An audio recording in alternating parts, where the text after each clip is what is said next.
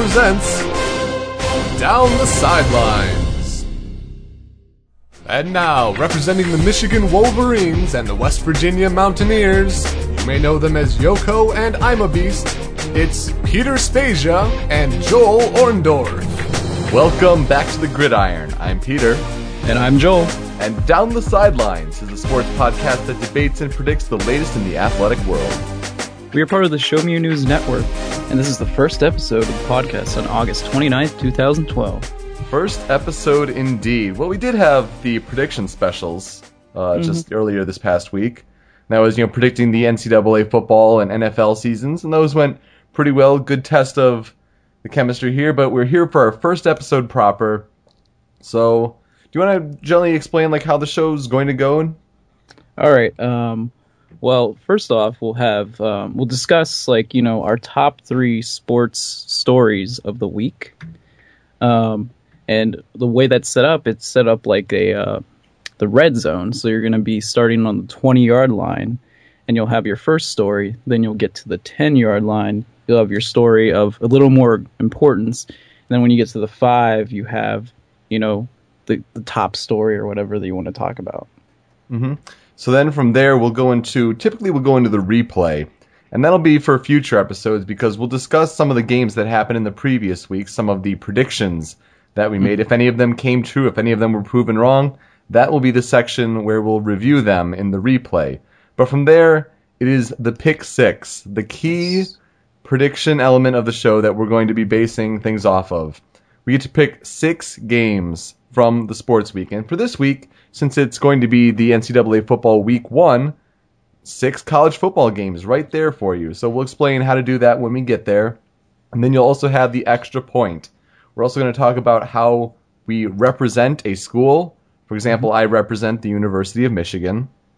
And I represent the University, or WVU University. West Virginia University, that's right. Um, so we'll talk about how you would represent a school, and we'll talk about how you can join our forums, join with other fans of the podcast, and part of the Show Me Your News network, fans of that network uh, that I help run. And we'll talk about how you can make the extra point whether you pick your represented team's games or just a game that we'll select for you. It sounds complicated. We'll have it make a lot more sense when we get there. So, Joel, let's start off in the red zone. What story do we have at the 20 yard line?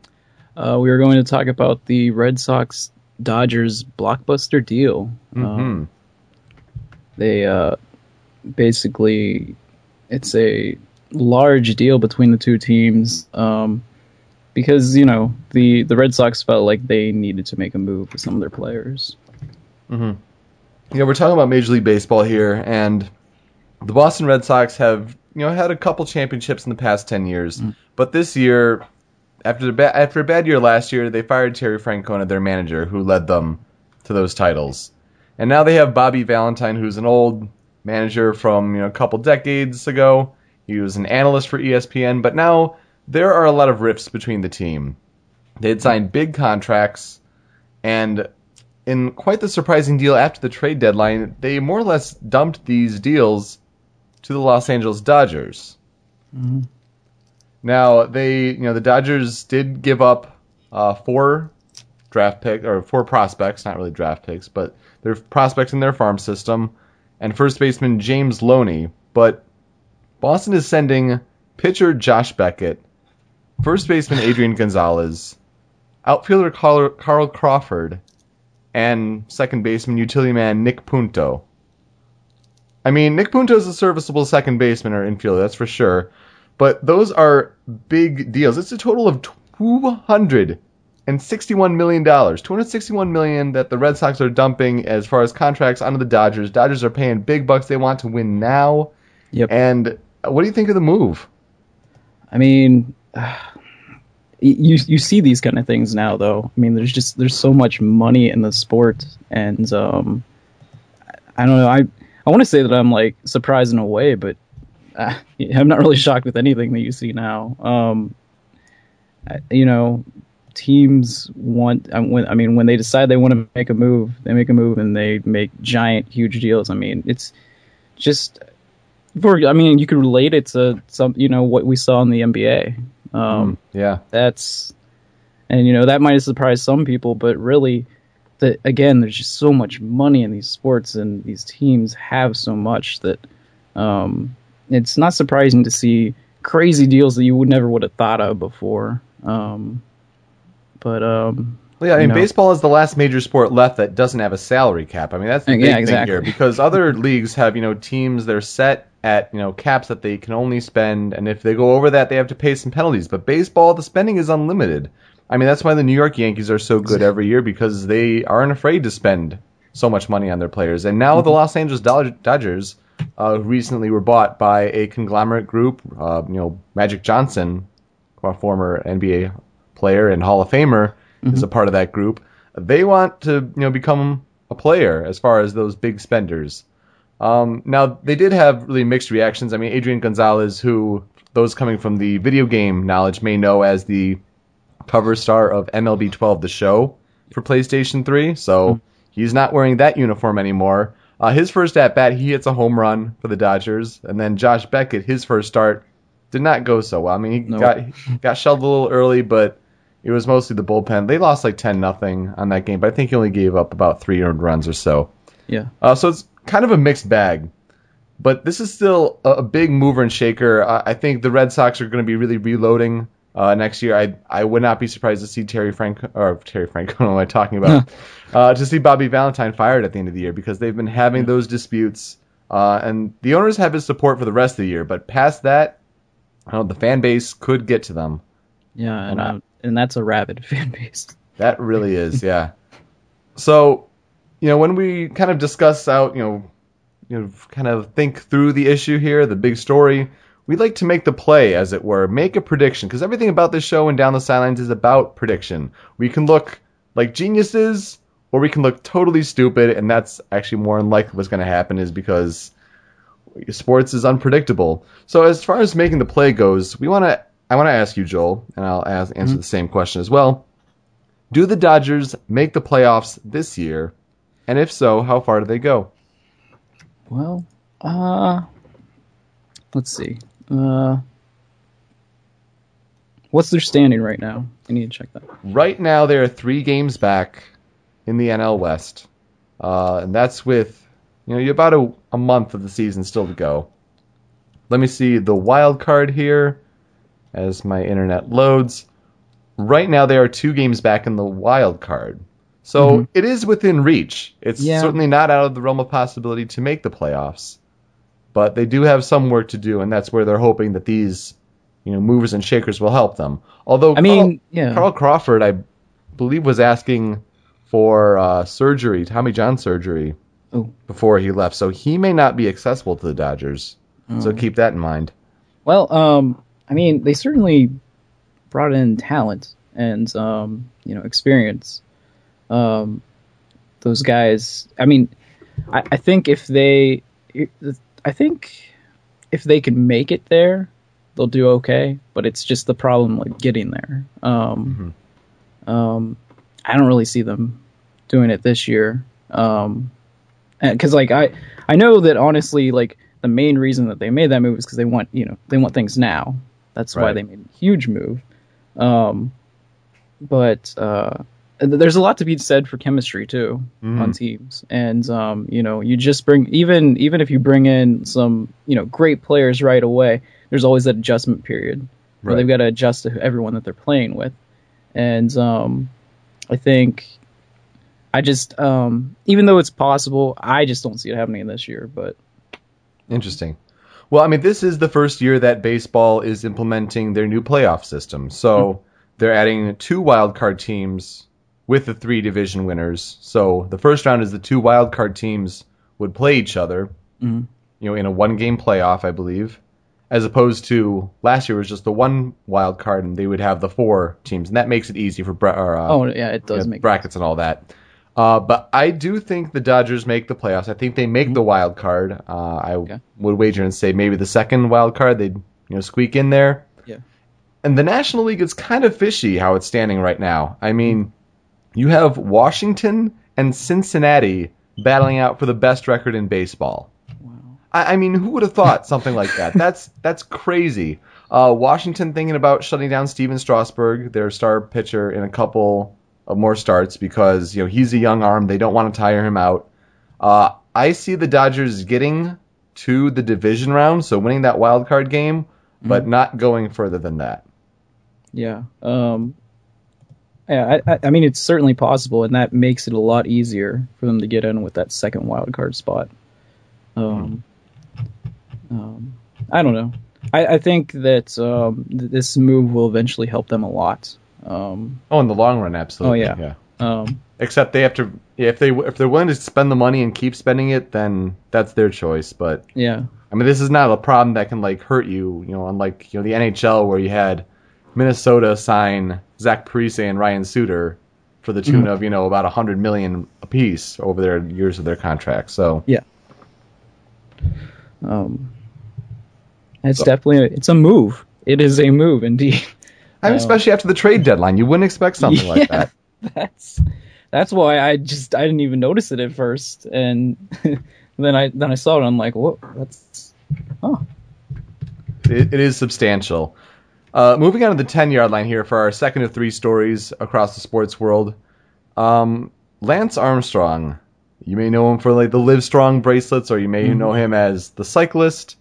Um, it has, you know, he's he's faced drug tests for years because they could not believe his claim to fame and record that he holds of seven consecutive Tour de France titles. Just yeah because cycling is so prevalent in the sporting world. So, you know, the different organizations, you know, the USADA have been trying to, you know, say like, oh, you, you must have cheated, especially maybe since you came back from cancer. and No person could have done this. There must be, you know, doping and performance enhancing drugs, and your teammates have done that. You know, that Floyd Landis guy who won after you, and Yep. he was a cheater. So you, you must have cheated. Well, Lance Armstrong has never given or turned in a negative drug test. Yep. And despite this, the USADA has claimed that he uh, Lance Armstrong will be banned from cycling hmm for life, and his Tour de France titles are stripped from him. And you know, um, it's it's uh, I mean, it's always on a much grander scale, but does does it not kind of uh, make you think of that little discussion that they had during the Olympics with the um, the one swimmer, the woman Hmm. who who I guess she um, decreased her time by like a ridiculous amount in one year, like and I think in one year since the last championships hmm and she just crushed everybody. I mean, she was she her her uh, times were just as good as some of the men's in that um in that particular I can't remember which race it was in swimming, but everybody automatically assumed um and accused her of um you know before she even had a chance to do her drug test. And of course she did them and they were fine. Mhm. Um but like it was just it's just something that like you see and and the thing is like a lot of people would say oh well you know if coming from our side of looking at it a lot of people would say oh well, if an american woman did that nobody would say anything or whatever which is a whole nother issue but Right. i just thought that like that's something that recently happened you know because we just had the olympics that this kind of reminded me of obviously this is a much grander greater scale um, because we all know who lance armstrong is and um, he i mean he's brought a lot of attention especially in the united states to the sport of cycling that probably wouldn't have happened if it wasn't for him Right. so i mean he means a lot to the sport and so for him to not be part of the sport is a really big deal Yeah, and it's also a sign of the times when you know people are talking and thinking that way because baseball is you know big on performance enhancing drugs and steroids and all that, and you know, it has been an issue in cycling. Um, you know, Lance Armstrong. Part of the story is that he's not fighting the charges. He says, "quote I have been dealing with claims that I cheated and had an unfair advantage in my in winning my seven tours since 1999. The toll this has taken on my family and my work for our foundation and on me leads me to where I am today, finished with this nonsense." Mm-hmm. So he's not going to fight it. Some people see that as, oh, well, he's not denying it, therefore he Admit- must have cheated. And I- I don't see that. I mean, you see like all the good he has done for people Yeah. through his story. He's been an inspiration to cancer survivors everywhere. And yet, you know, people in public opinion want to vilify him for never failing a drug test. And it, it's almost, I get the impression of this as a witch hunt. It's, I consider it unfair. And, um, you know, all the best to Lance Armstrong, whatever he does in the future, because he's he's done great things. Uh, no one, I don't think, will ever come close to winning seven tours in a row, much less seven tours period in their career. Um, he's he's done something remarkable. Mhm. Uh, just like the whole issue with oh Barry Bonds and you know steroids, blah blah. blah. I mean, it was an era, but you think of the skill that it takes to hit a baseball, much less to hit it with that kind of power for a home run record. Yeah. That's still something remarkable. Mhm. Whether or not you were, you know, stronger or faster or whatever. Even and it was part of that quote unquote era. You still got to practice. You still got to train. You still got to. I'm not condoning the usage of it, but No. like when you, a lot of times you see that it's like, oh, to recover from injuries faster because they have to make their living or they want to get back to doing what they're doing, or you have the people who make ridiculous excuses. But uh, Lance Armstrong has done a lot of good, and I think to vilify something like that, uh, pl- plus, who the hell cares about cycling? Honestly, does cycling want to do they think that they're putting themselves up on a higher pedestal in a greater sense of cultural relevance by doing this If anything, it'll make a lot of people not interested in it. Um, because you know not a lot of people care about the Tour de France anymore. I know I don't. I remember caring about what was happening. I was traveling to Germany. I'm like, oh, I'm close to the tour. I'm going to check each day in July when Mhm. this is happening over 20 race or 20 uh, you know days or whatever. I want to see if Lance Armstrong can continue his streak. I didn't think about performance enhancing drugs, oh yeah. much less unproven tests. um, you know, great. Everyone wants to see great players of sports. Um, they want to see people that are really good at the sport, and um, the same could be said for. I mean, ha, I mean, in the, in, I want to say like, before, okay, before Michael Phelps was swimming, um, in the Olympics, I'm gonna just take a wild guess and say a lot of people didn't watch swimming hmm um, compared to how many started watching once he, you know, just took it by storm. Um, people, you know, they they like those people are inspiring um, because they they're doing great things, and it's you know it's something that you can easily just watch and see. And uh, generally, they're all pretty you know decent people too, and there's someone that you could look up to. And so I'm sure there's a lot of people that look up to Lance Armstrong Hmm. And um, I mean, I, in in a way where he's kind of bowing out, he's, he, I think he's trying to be as graceful about it as he can be.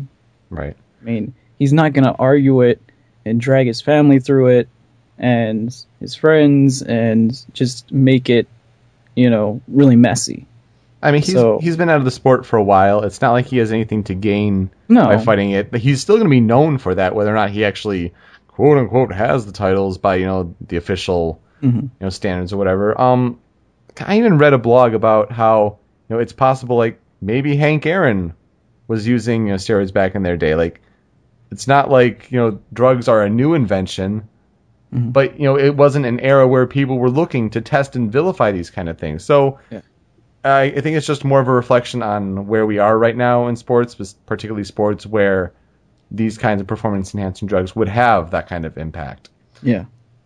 That said, let's make the play. Does public opinion over Lance Armstrong change in the next year because of this, and how so? I say it doesn't. I just don't think people care enough about cycling to see Lance Armstrong as a bad guy because of this. Uh, I still think you know he's been enough of, like we said, a source of inspiration because of this. He does work with his uh, foundation, and it's mostly just because cycling sucks right now, Mm. and no one cares. Yeah, I I'm gonna go ahead and say, you know, I I don't think it. I mean, there may be a few people here and there that, you know, take the opinion like you said, where oh he's not saying anything, so this and that, but not that many people follow cycling, and those are very, you know, a very small group of people that are going to be saying that, having that opinion, and again, since he's he wasn't even you know racing anymore, the people that you know are involved and really interested in cycling, they probably don't even really care either, and um, you know it's about a lot of times it's about like what you do with your life, and he did a lot with his life, a lot of positive things for people, um, a lot of things that he didn't have to do. Um, and he had it. I mean, he went through a very tough time. Cancer is hard. It doesn't really matter what kind it is. And he inspired many people. And I really don't think for, you know, for all the things he did that this little this little comment by by the, the people will you know really change anyone's opinion and uh, i mean it's for a number of reasons. I mean it's because of you know what he did how he was an inspiration. And again it's just cycling is not a you know a sport that has a huge following. Um and so i and i think that uh i think i think that people's general opinion of him will pretty much stay the same. All right, how about we get to the five yard story? All right. Um, the the five yard line is story is um, NFL confirms replacement officials for Week One of the NFL season, and um, for those that don't know, um, the the NFL has been using replacement officials um, because there is a um, there's a there's right now there's basically a a standstill. Nothing's really happening between the negotiations between um, the the like the officials union and um, the you know the NFL. So they they basically.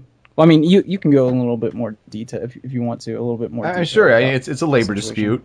It's just you know not between the players' union. It's this time it's between the officials' union Mhm. uh, and the National Football League. You know, the most powerful sports league on the planet. They make you know money hand over fist. Yeah. and yet they have still decided to lock these officials out. Who, by the way, let's make this clear. To be an NFL official, that is not your full time job. These people have professions in the off season because I guess they have to, you know, make some other form of, you know, payment. Even though NFL football is, you know, one of the hardest sports to actually call accurately. Mm. And they just don't make enough money to sustain a living apparently. They haven't really said, you know, how much they make, but the fact that, you know, these people, they could be principals. They could be accountants. You know, whatever they do, they go back to their real, you know, daytime jobs outside of the NFL season, which I'm sure for that time they're nicely compensated and all. Yeah. But still, the NFL doesn't necessarily want to make them full time officials.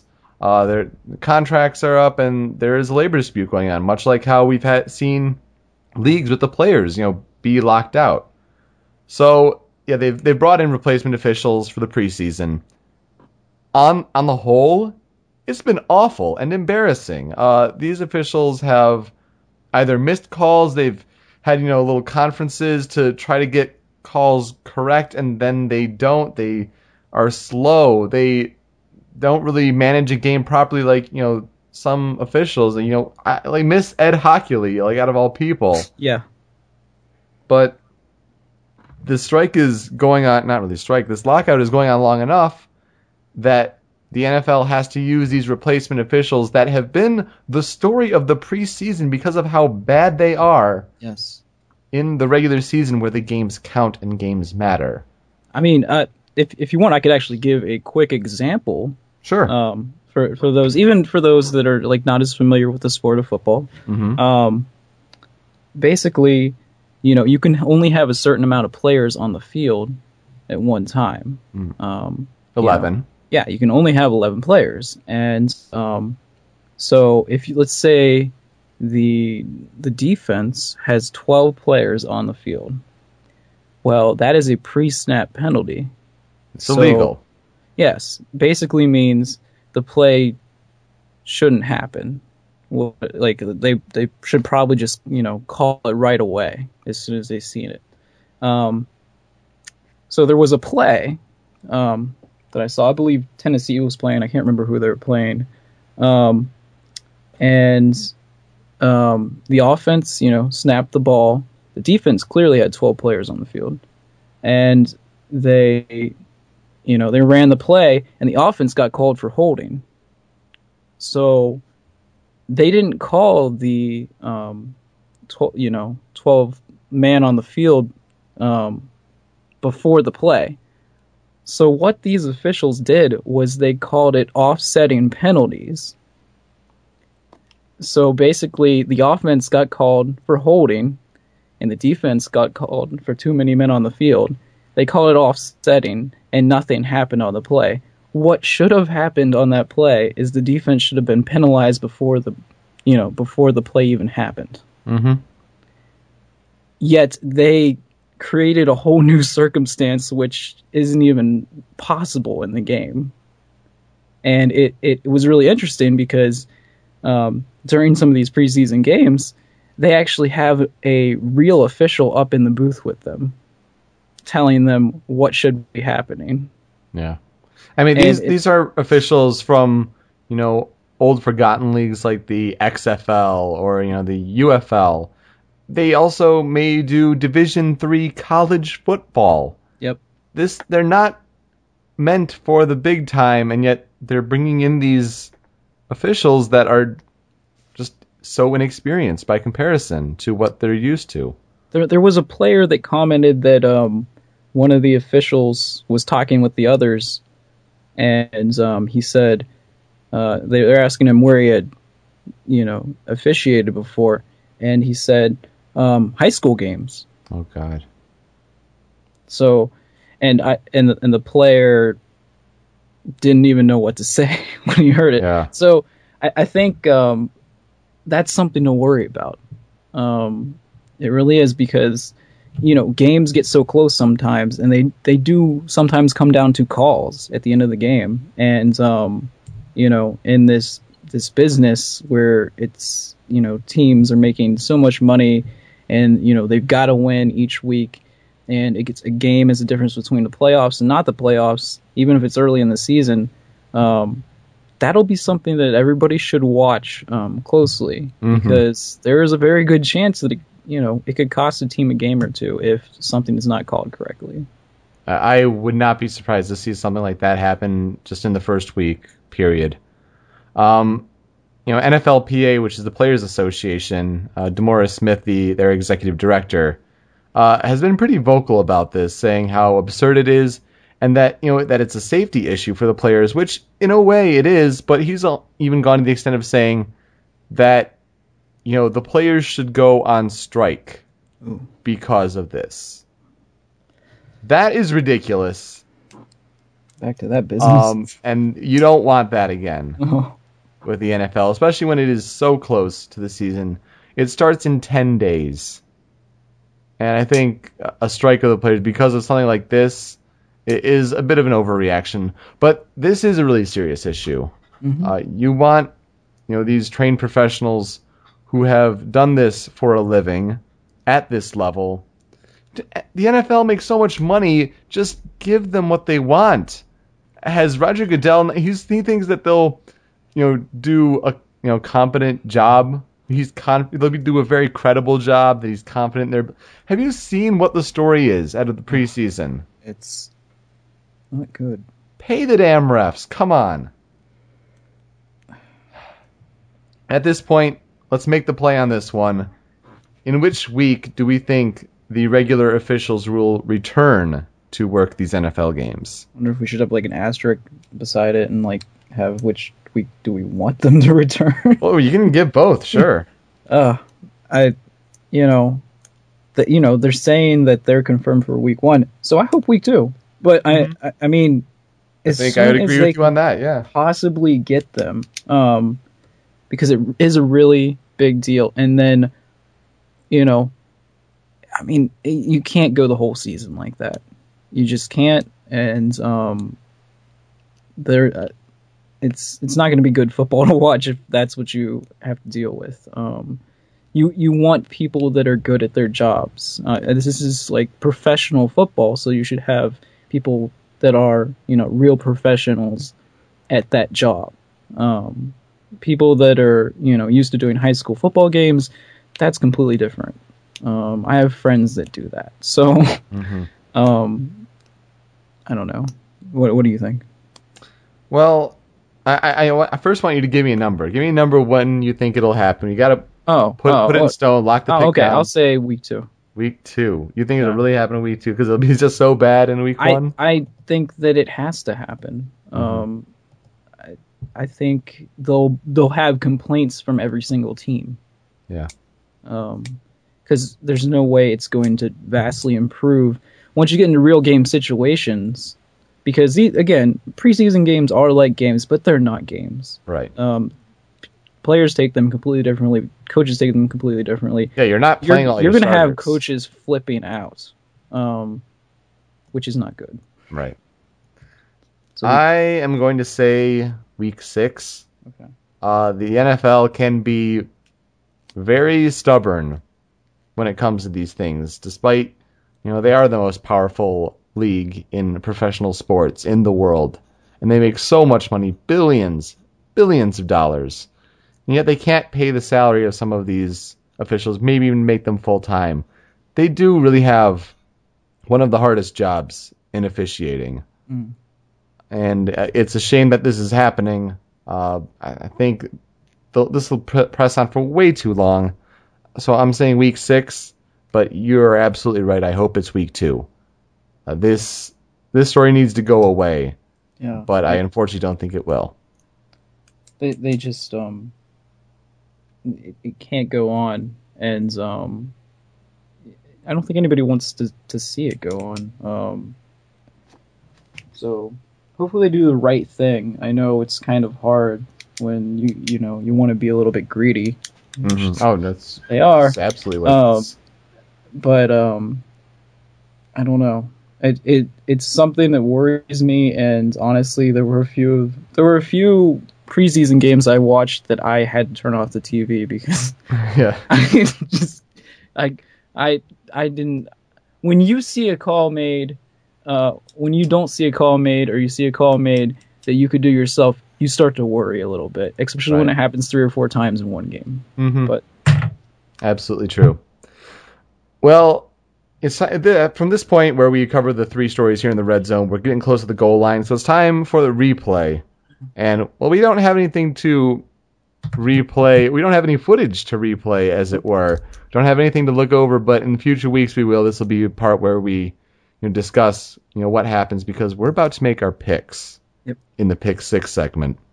But before we do, let me d- describe you know the, what is generally going to happen here. Uh, on the Show Me Your News Network forums at showmeyournews.com slash forum, we have a section for our show, Down the Sidelines. And we have a couple sticky threads there. One is a thread I made called How to Predict and Why. And so I'm let me gonna try to summarize these really quickly for you. First, you know, we we talked a little bit at the beginning of the show about the represented team. Uh, this is a, a team that you'll you know take through you if you decide to you know help participate in predictions and you want to try to see if you will predict games better than us or better than the rest of the fans of the show. But first, you have to have a represented team.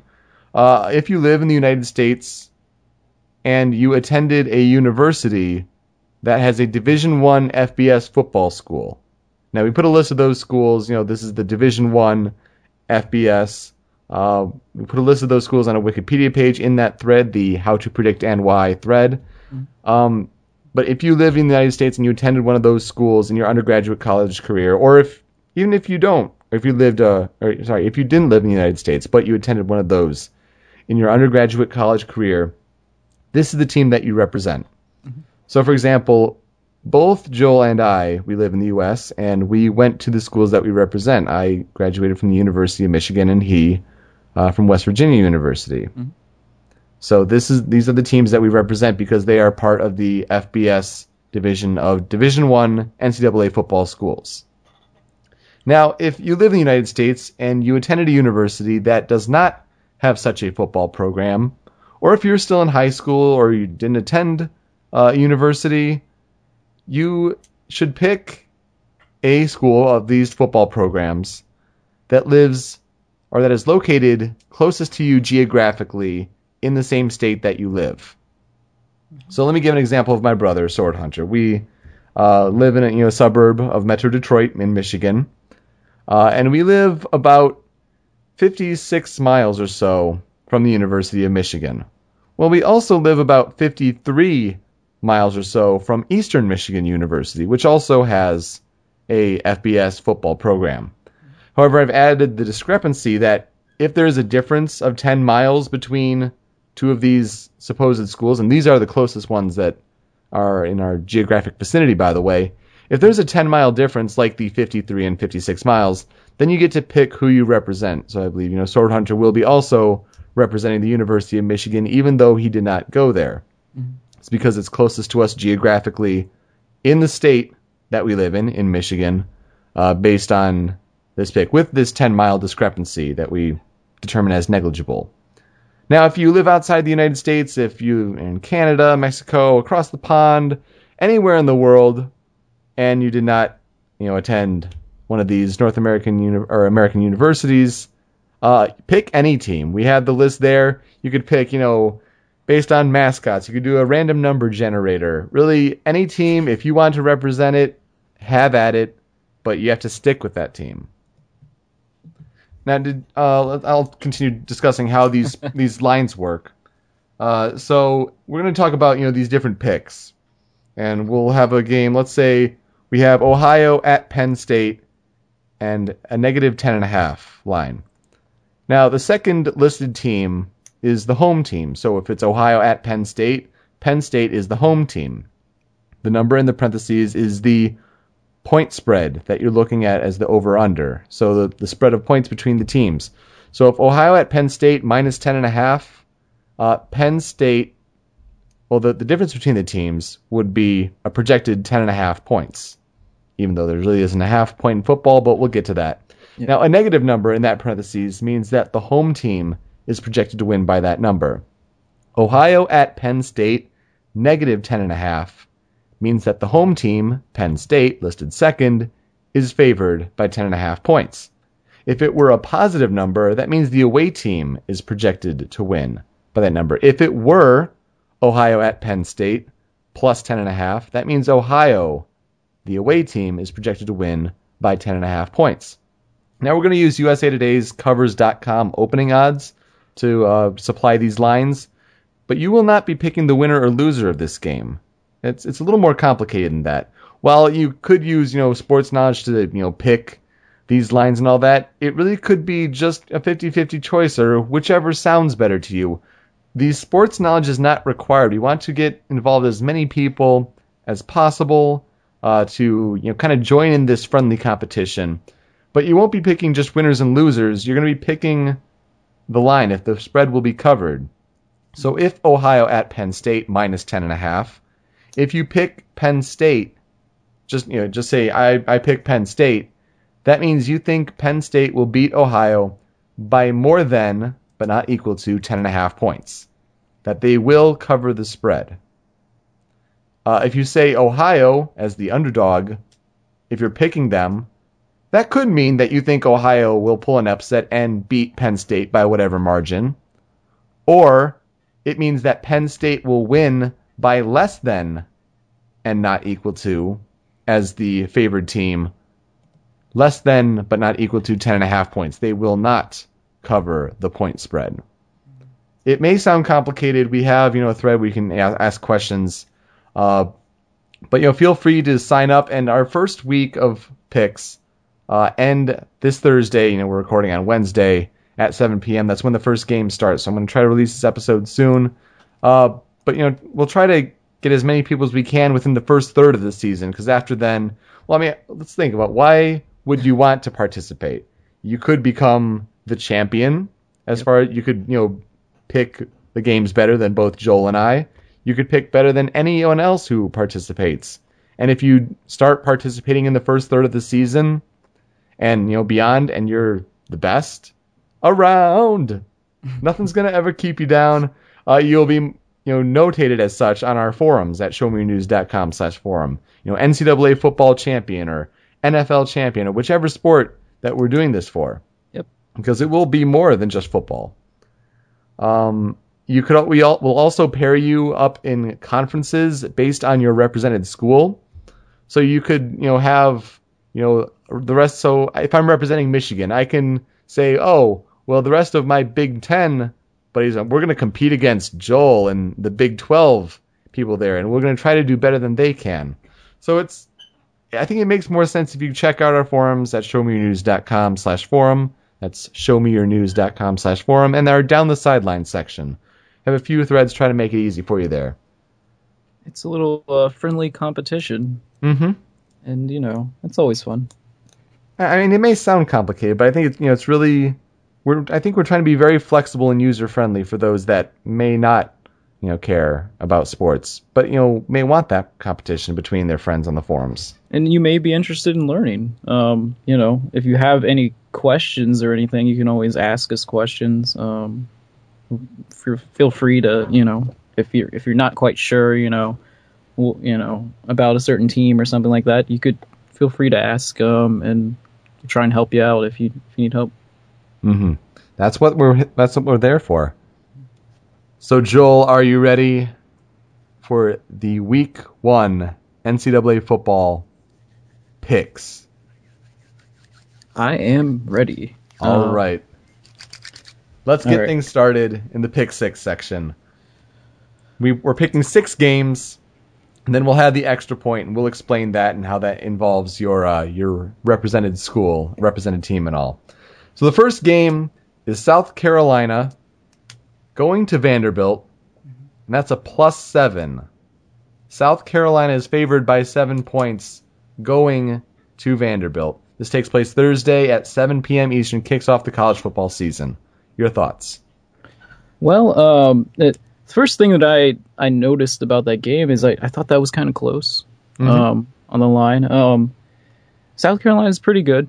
Um, Or what, like number a- number nine ranked team in the yeah, country? exactly. I mean, I that, that's that's pretty good, you know.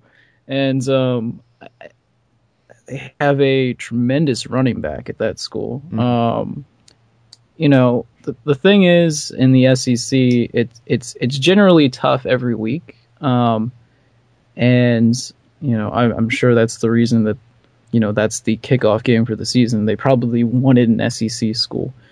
Um, and so it's a conference matchup right away, and um, you know that'll that'll be tough for both teams. Um, just because you're you're automatic, you're not you know you don't have a cupcake right off the bat.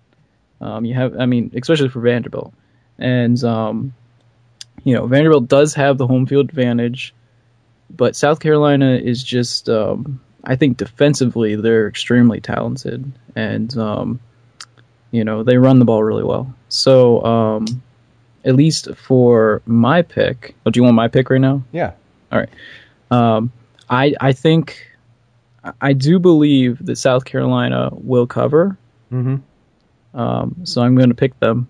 Um, yeah, I think they'll cover, and I think they'll cover pretty big actually. Yeah. So by picking South Carolina, you I mean to refresh for those that are still trying to grasp the idea, it was South Carolina at Vanderbilt plus seven. The plus means that the away team is favored. Now South Carolina being favored by seven points. To pick South Carolina, you think they're going to win by more than seven points. Yeah, they better. yeah, they better if you want to count that as a win. Um, now we have to mention that like Joel and I, we don't see our picks. You know, we may write them down in our own little versions of the outlines, but we don't see each other's picks. So any similarities may be coincidence, or maybe we may just be picking. Yeah, Uh, maybe but- we just both know. Yeah, maybe. we We know. know. Not saying that should influence your opinion, but Uh, I also have South Carolina covering. I know you know Vanderbilt's bringing back a lot of players on their team. It is a night game in that atmosphere, in that SEC atmosphere. But yeah, Marcus Lattimore uh, is going to run the ball really well this year, uh, and they have you know Clowney among others on the defensive line. Yeah. Uh, I don't think that South Carolina will really stack up all that well against some of the stronger SEC opponents. And while I don't think you can, uh, you know, just count Vanderbilt out, uh, I think seven points is more than enough to have South Carolina cover. And I agree, it w- did seem really close at Yeah, first. they're giving them a lot of credit. I don't know if it's just because it's the first game of the season, and uh, generally most teams don't come out, you know, on, you know, on fire or anything like that. So um, that might that might be the reason for the, you know it being close. Night game, you know, first game of the season.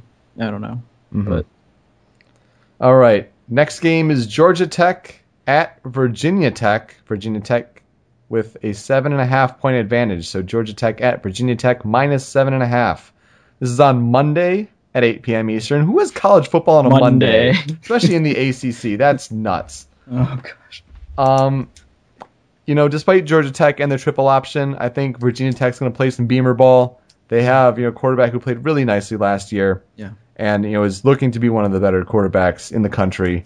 Uh, I do think they cover the seven and a half points. Uh, I'm not seeing much out of Georgia Tech this year. They used to have talent, you know, rather you know strong talent. You had Calvin Johnson coming from there, who's now with the Detroit Lions and on the Madden 13 cover, no less. But I do think you have Virginia Tech covering that seven and a half point spread, so I'm picking Vatek. Um, yeah, uh, you know, in the past, uh, Georgia Tech has actually given Virginia Tech a lot of trouble um, with that triple option attack, which is, uh, you know, a little bit strange considering that usually Virginia Tech's defense is more stout against the run. Um, but usually, when you go up against the triple option, it's it's its own kind of run game um, because I mean your defensive ends have to be very disciplined. Um, it's all about creating, you know, space and getting, you know, one this guy on this guy on this guy, that guy blocked, and then all of a sudden there's a hole. Um, you know, you could have three guys that could run the ball. I mean, they they hand the ball off to their fullback more than anybody else in the country. Um, that being said, um, I, I think this is going to be a pretty good Virginia Tech team this year. Um, and I, I don't think Georgia Tech is going to have the, the success that they've had in the past um, this this year, just because I think it's kind of a rebuilding year for them. Right. Um, and again, um, you know, night game in Blacksburg, that's tough. It's a tough environment. Um, and I think um, I really think they might get on top of Georgia Tech in this one. So I I do have Virginia Tech covering the spread. hmm Notre Dame versus Navy plus 14. Now, this is at a neutral site in Dublin, Ireland. so it's at 9 a.m. Eastern Time on Saturday. Notre Dame versus Navy plus 14. Notre Dame getting a two touchdown spread. Joel, what do you think? Um, I actually do have Notre Dame. Um, I I think that I don't I don't think this particular Navy team is quite as strong as some of the past ones we've seen, and I do think Notre Dame will be better. Um, I you know I'm not ready to say that they're back yet. Um, as much as as eager as NBC is, but when they're um, paying for those broadcasts, yeah. yes. Um, but I think I think they should win this game, and um, I think they'll cover. I think they'll cover the 14 points. I think two touchdowns is a, a little close for this one, just because I don't think I don't think Navy's quite as strong as they usually are. In the words of Lee Corso, not so fast, my friend. Uh-huh. I have Navy in this one. Not pulling the upset necessarily, but I don't think Notre Dame covers the 14 point spread, so therefore I'm picking Navy, the underdog. Uh, Notre Dame has gone through some suspensions as you know applied by Coach Brian Kelly. Uh, Starting running back Cierre Wood will not be starting, or will not be playing. He's suspended. Uh, projected starting quarterback Tommy Rees also suspended. Uh, you do have, you know, that jet lag, I guess. From, you know, both teams are trying to get accustomed to that Irish spirit. Notre Dame is going to be wearing ridiculous jerseys. I don't know if you've Yeah. seen them. Yeah. Irish flags on their shoes. It's going to be crazy. And also, they are on the schneid a little bit against Navy. They have not had the best luck in hmm. recent years against Navy. I think Navy's bringing back you know a lot of their defense. I think it's a bit of a struggle for Notre Dame. I would not be surprised to see them pull out the victory, but I think it's going to be closer than a 14 point spread. So I'm picking Navy. Yeah, Navy meet, might be in their heads a little bit. Um, you know, when you beat a team repeatedly over a couple of years, you kind of get under their skin a little bit, and ex- especially considering that particular rivalry. Um, you know, that that goes back. That really goes back. Um, and um, there have been some really awesome, great games between those two schools in the past. It would it would be nice to see them both, you know, pretty good. Um, it just never seems to happen the same year. Um, and I really we can't. None of us can really remember the last time Notre Dame was That good. extremely good. Um, I uh, the other thing I'd like to mention is you know I'm I'm a little bit familiar with Brian Kelly, um, and I think he does a lot with um, with teams that don't necessarily have the talent yet. But the thing is, you know, him being at Notre Dame, he can recruit a lot better than he could when he was at Cincinnati. It's easier to get. It's a, it's another school that it's like they can use their name to recruit um, in a way, and um, so I think like I- know that he's getting better talent there, but he's st- I think he still does a really good job.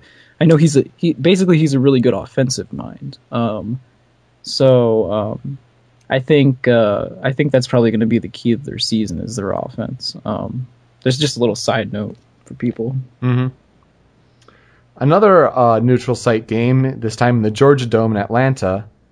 You have Clemson versus Auburn, plus three and a half. So Clemson with a three and a half point advantage on Saturday at 7 p.m. Eastern. Uh, I'm going Clemson covering the spread. Sammy Watkins, Tajh Boyd. I think it's too much. Uh, you know, Auburn, they do have some weapons, like their tight end, who, for whatever reason, you have people, you know, announcing and saying Lutzenkirchen, which is awful when you think of a German background where it could Oh, be. Lutzenkirchen. Mm, Lutzenkirchen. Anyway, I think a Clemson's offense is too much. I think the the spread seems really narrow, so it's it's I think it's almost more or less a pick 'em in a way. I'm going Clemson. Yeah, um, you know, I, I I think it would be a little bit surprising if they, if it, you know, it's like a three point game. Um, uh, Clemson, again, they, despite, I mean, you know, they won their conference last year, um, and despite you know their their bowl performance, they had a lot of talent on that team, um, and they still do have a great deal of talent. Um, um, I I think that their I, I think their defensive line is still extremely talented up front, and you know if you're talented up front, that's you're winning a battle right away. And um, I think if they can bully Auburn up front, Mhm. not to mention that they have you know skilled players that can get in space and just score on you. So uh, uh, I I definitely have Clemson in this one. That that line is extremely close. I'm uh, I, I, I again it might be because of uh, it being a night game. You know, technically with you know Auburn being the the home team. Right. Um, and it's I guess it's it's what you would call a rivalry game. Um, it's like a glorified rivalry game in a way. Um, I mean, they're both Tigers, so yeah, yeah. I don't know. I mean, there have been some uh, really great games between them the past couple years, actually. And um, I mean, it'd be nice to see another one, but I I think Clemson might just have too much talent for Auburn this year. So I, I have Clemson. All right, Boise State at Michigan State. Michigan State minus seven and a half on Friday at 8 p.m. Eastern. So Michigan State is seven and a half point favorites. Who do you have, Joel? Um, well, first off, you know, Michigan State is the home team. Mhm. Um, and um, very good team. I mean, uh, that's that's one of the teams right there that will be competing for. I mean, they should be competing for their conference title. Um, and um, Boise State, you know, just lost a tremendous quarterback um, and so you know they have to break in a new one, and um, Yeah, Kellen, you know- Kellen Moore is something else at the college level. oh my gosh, yeah, I mean the the kid was like it was like playing video games if you. And um, you know, Boise State they they do a really great job of recruiting. They in a way, you know, they're finally going to get to be a BCS school, but they, um, you know, um, you know, th- they're the ones that they would just wreck their schedule. Um, and uh, you know, uh, eventually, the past couple years, they started scheduling BCS schools and they started beating them, Mm-hmm. which was, um, I, I think, you know, kind of proved their, you know, their worth on a national scale. Um, and you know they've done things in BCS bowl games in the past. Um, um, but I just think this year, compared to normal years with them, is is sort of a rebuilding year, just because they lost a lot of leadership. Um, Yeah. and um, I think going into that hostile territory at Michigan State will be extremely tough. So I, I have Michigan State covering that spread. It, it could be close. Um, Boise State plays everybody tough. I mean, especially when someone's counting them out, they they take that underdog role and they just they love it. They love it because most of the year they're never an underdog because they just they're so much more talented than everybody else that they play. Um, but um, yeah, I definitely I have Michigan State covering that spread. Well, to piggyback off that, um, I think I came across a statistic today that Boise State is dead last as far as returning starters on offense and defense. Like that's how bad their turnover is. Um, I, you know, Chris Petersen, all the credit in the world, great coach. Uh, but Michigan State is definitely one of the top teams in the Big Ten this year. Uh, I think seven and a half is not enough, especially when Michigan State is at home. Uh, and on a Friday night, I mean, I think the place will be jumping. Michigan State covers the spread against Boise State. Despite what Boise State alum Titus Young says as a member of the Detroit, Detroit Lions, he thinks his team is guaranteed a victory. I'm, I'm not buying that. Michigan State. Yes. Now, now the big one for me. Um, my represented school, the University of Michigan, goes down to Dallas, Texas, in Jerry World in Cowboy Stadium, to face the defending national champion, Alabama, who's getting 11 points as a favorite. Saturday night, 8 p.m. Eastern, ABC, national television, Big Ten against SEC. This is a big deal for me as my represented school. And I'm picking Alabama. I don't think this will be close, unfortunately. Um, I would love to be proven wrong. I wouldn't, you know, love nothing better than to have a big L marked where Yeah. this is, whether or not Michigan pulls the upset, which would be unbelievable, or just keeps it close. Keeping it Yeah. close is uh, in this situation with how terribly the Big Ten does against the SEC would be almost as good as a win for the conference in general. That's how much like how stacked it is for the SEC. Granted, Alabama does not start the season as well as they normally you'd expect them to. They are having a lot of turnover on defense, but they are still talented as hell. Nick Saban is a great coach. We just have to see how prepared Michigan is, or if this will just be a shock game for them to kind of shock the system a bit and get them ready to actually play seriously once it comes to the Big Ten season. But man, I hope I'm wrong. I think Alabama covers the 11 point spread. I don't think this is very close. Okay. Well, first of all, let me say that if Michigan could beat Alabama, they could beat every team on their schedule. Oh, absolutely. I mean- which is I've seen so many bad Michigan football games to think that's not Yeah. happening. No, no. Well, I I just want to say that's a credit to how good Alabama is right there. hmm They are better than you know. They're better than everybody else they play this year. Um, and you know it. You know, with these big, high-profile games, you want to see a close game. You want to see it come down to the wire. You know, you want to see it come down to a field goal. You want to, you want it to be a really good game. Um, unfortunately, in this situation, I just I don't know. I don't know. I don't know if Michigan's front lines on both sides of the ball can go up against Alabama at this point in the season. Um, especially that Michigan's offensive line. Um, I I just I'm not sure they can hold up against.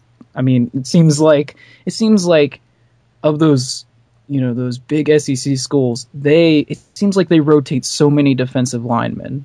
It seems like it's almost unfair at times. Um, and I just I think size wise, that's where they're going to be hurt. Now, what helps them, what helps Michigan in this situation is you know their quarterback can move; he can get out of the pocket.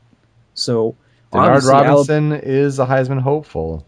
They're Alabama's going to con- try and contain him. That's uh, that's obviously going to be their focus in this game because they know that he can hurt them with his legs and getting outside the pocket and creating. You know, make you know creating with his legs, making opportunities. You know, the closer he gets to the line of scrimmage. Um, so you will see some types of containment packages. You will see run blitzes. You will see things um, things to try and keep keep him in the pocket and keep him passing the ball down the middle of the field. You know, that's what they want. That's what they want him to do. I mean, Um, it, it is a credit that you know Nick Saban has come out and said that you know this is the biggest test for his defense, you know, in Denard Robinson since Cam Newton. Yeah. Like that's that is high praise. I'll, I'll give him that. It's it's the it's you know it's the same style of play in a way. You know, a little bit different body types, but um, still, you know, they can do the sim they can do similar things. And um, you know, I'd I'd give Denard a you know he definitely has a speed advantage in in that matchup right there, and, and so I think they'll do you know they'll do their job to try and contain, and um, you know that if Alabama goes about and does it that way, Michigan might have a little bit of shot with you know things up the middle. Um, if they can, it. The problem is they just have to be able to hold up in the middle because if they can't hold up in the middle, they don't have any chance in that game at all. yep. Um, and so, um, I do, I do have, I, I'm picking Alabama. I have them, you know, basically, I think that this game could stay close for a while. Mhm. I really do. I think, I think they have the clear advantage at quarterback as far as playmaker goes. And, um, Not to dis- not to discount AJ McCarron, who was No, you know, MVP of the I national just championship game, but yeah, talent wise. I just think talent wise, he um, he gives them something that they could actually use, and it's it's a good point to make that Alabama, you know, they are replacing some defensive starters. Mhm. Um, they are younger defense, and so they'll make mistakes. It's it's whether or not Michigan can take advantage of those. And um, but I do have Alabama covering this. Um, I'd love to see it close. Everybody'd love to see it close. Heck, probably everybody loved to see the amazing upset. Um, and you know, the amazing upset. I see what you did there. and so um, I think late in the game, Alabama starts to assert their dominance. It is something to be said that Alabama always plays that first out of conference game close to their vest. I mean, they could have. I, I think what was they played Penn State in the past Yeah. they could have destroyed Penn State. But it's just it's his style of coaching. He doesn't like if he doesn't have to, he doesn't run up the score. Um, and especially early in the year, he keeps that offense very mild. Um, you know, with with a little bit more experience in the quarterback, he might give him some more to you know more to do. But I I think the key matchup in this game, you know, since it is a really high profile game, might as well say this. Um, it's going to be what can Michigan's defense do in this game? Can they hold? Um, can they, you know, if they can, if they do their part in this game, that'll make it so much closer. Right. Um, they cannot just let Alabama run the ball down their throats. It, it, that is, the game will be over if that's how it goes. So, um, I don't know. Hopefully it's close.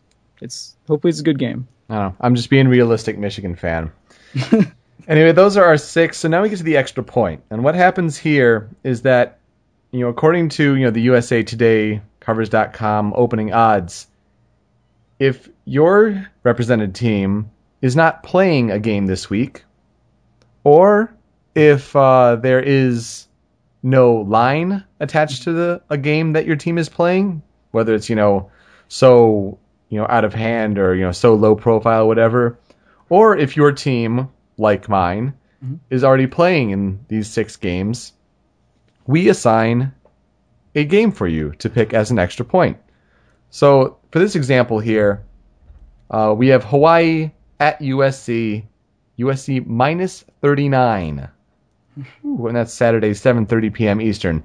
Now, what Joel will be doing, since Joel's represented team has not been factored in yet, he will be picking his game, which is Marshall at West Virginia, and West Virginia getting minus 22 Saturday at noon Eastern. So I'll start uh, Hawaii at USC minus 39. USC number one team in the country according to the AP poll in the preseason. Uh, very talented team. Not entirely sure about depth though, and I don't know if Lane Kiffin's going to be a coach to run the score up. I mean, you think about it. 39 points, that's an insane spread for a That football is game. huge, especially the first football game.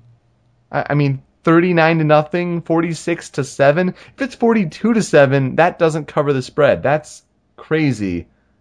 That said, I'm picking Hawaii because I think USC will win very handily. I don't think by 39 points. That is a lot. Yeah.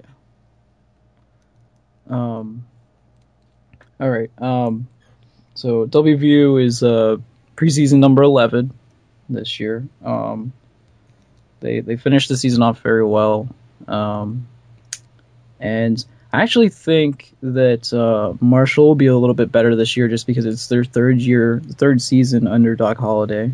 Um, and he's getting he's getting a lot more. Um, he actually has a close connection with Florida because that's where he used to coach. Um, and so he's getting a lot more Florida players in there, some more speed uh, and talent. Um, they're still they're still actually kind of rather young um, across the team, um, and um, they've never never beaten us in all the years that we've played, and I'm happy that this is over because it's kind of a waste of a game in my opinion. I mean, at least we could be playing a you know a diff, uh, uh, another BCS school um, with that game, and um, But it's in state. yeah, it's it's it's considered a rivalry game, um, even though most rivalry games, you know, one both teams have to win at least once for it to be considered that. Ooh, Um, burn. and, and, you know it and uh, it's something to be said that uh, you know there's some been there's been some great NFL talent come out of Marshall in the past. Um, Randy Moss Mm-hmm. and um, and and and that that was probably I think that was probably the closest one of the closest games that we ever had, and he he just had a great game. But um, for this year, um, the spread is uh, 22 points actually, so that is you know just over three touchdowns, um, which is you know it's a pretty big spread for the first game, regardless of who you're playing. Um, but you know, I I think that um, our offense is going to be a lot better this year. It, it'll probably have to be because our defense is um, lacking experience up front. Um, so I you know I think it'll be we won't be able to get pressure as easily on on teams as we have in the past. So um, I think uh, it's there's going to be a lot of pressure on the offense to perform, and um, you know a lot of people are saying that you know our quarterback back is going to put up you know really good numbers, um, you know in his second year in this offense, and um, I don't think it's a, sup- don't think it's a shock for me to say that you know I'm picking WVU in this one. I think we can cover that spread. Mhm. Um, and you know that the one of the things that I did today when I went to all my classes, I I asked everyone what they thought, just sort of thing, and not one person said that they didn't think that's something that we could cover.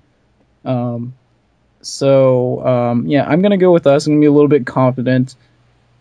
again, Marshall's going to need to be a better team this year, but I they they just don't have talent to keep up with us. Mm-hmm. Um, so, and you know, there's a lot to be said about whenever something is considered a rivalry game, and it means a lot to you know both teams. That you know the team that's considered the underdog is always feels it always feels like they're really motivated when they come in. Right. And um, you know, last year they kept it close for a while. That game ended up being called off because of a storm, but we put you know, later on in the game we we really pulled away. And um, I think that I think um, you know, at first there might be some jitters and stuff, but um, I actually see us coming out really fast. Um, I I you know listened to like some of the preseason, or I listened to some of the uh, the uh, conferences this week from the coaches, and he said, um, you know, our coach said offensively, we've been ready for about two weeks now.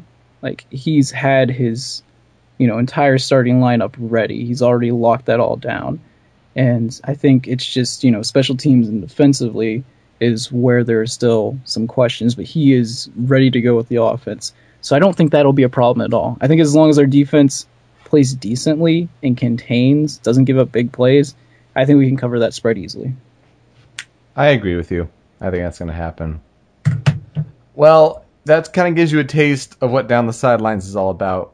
We talk about some sports stories from around the world in sports, and then we're going to give some predictions on games for this week.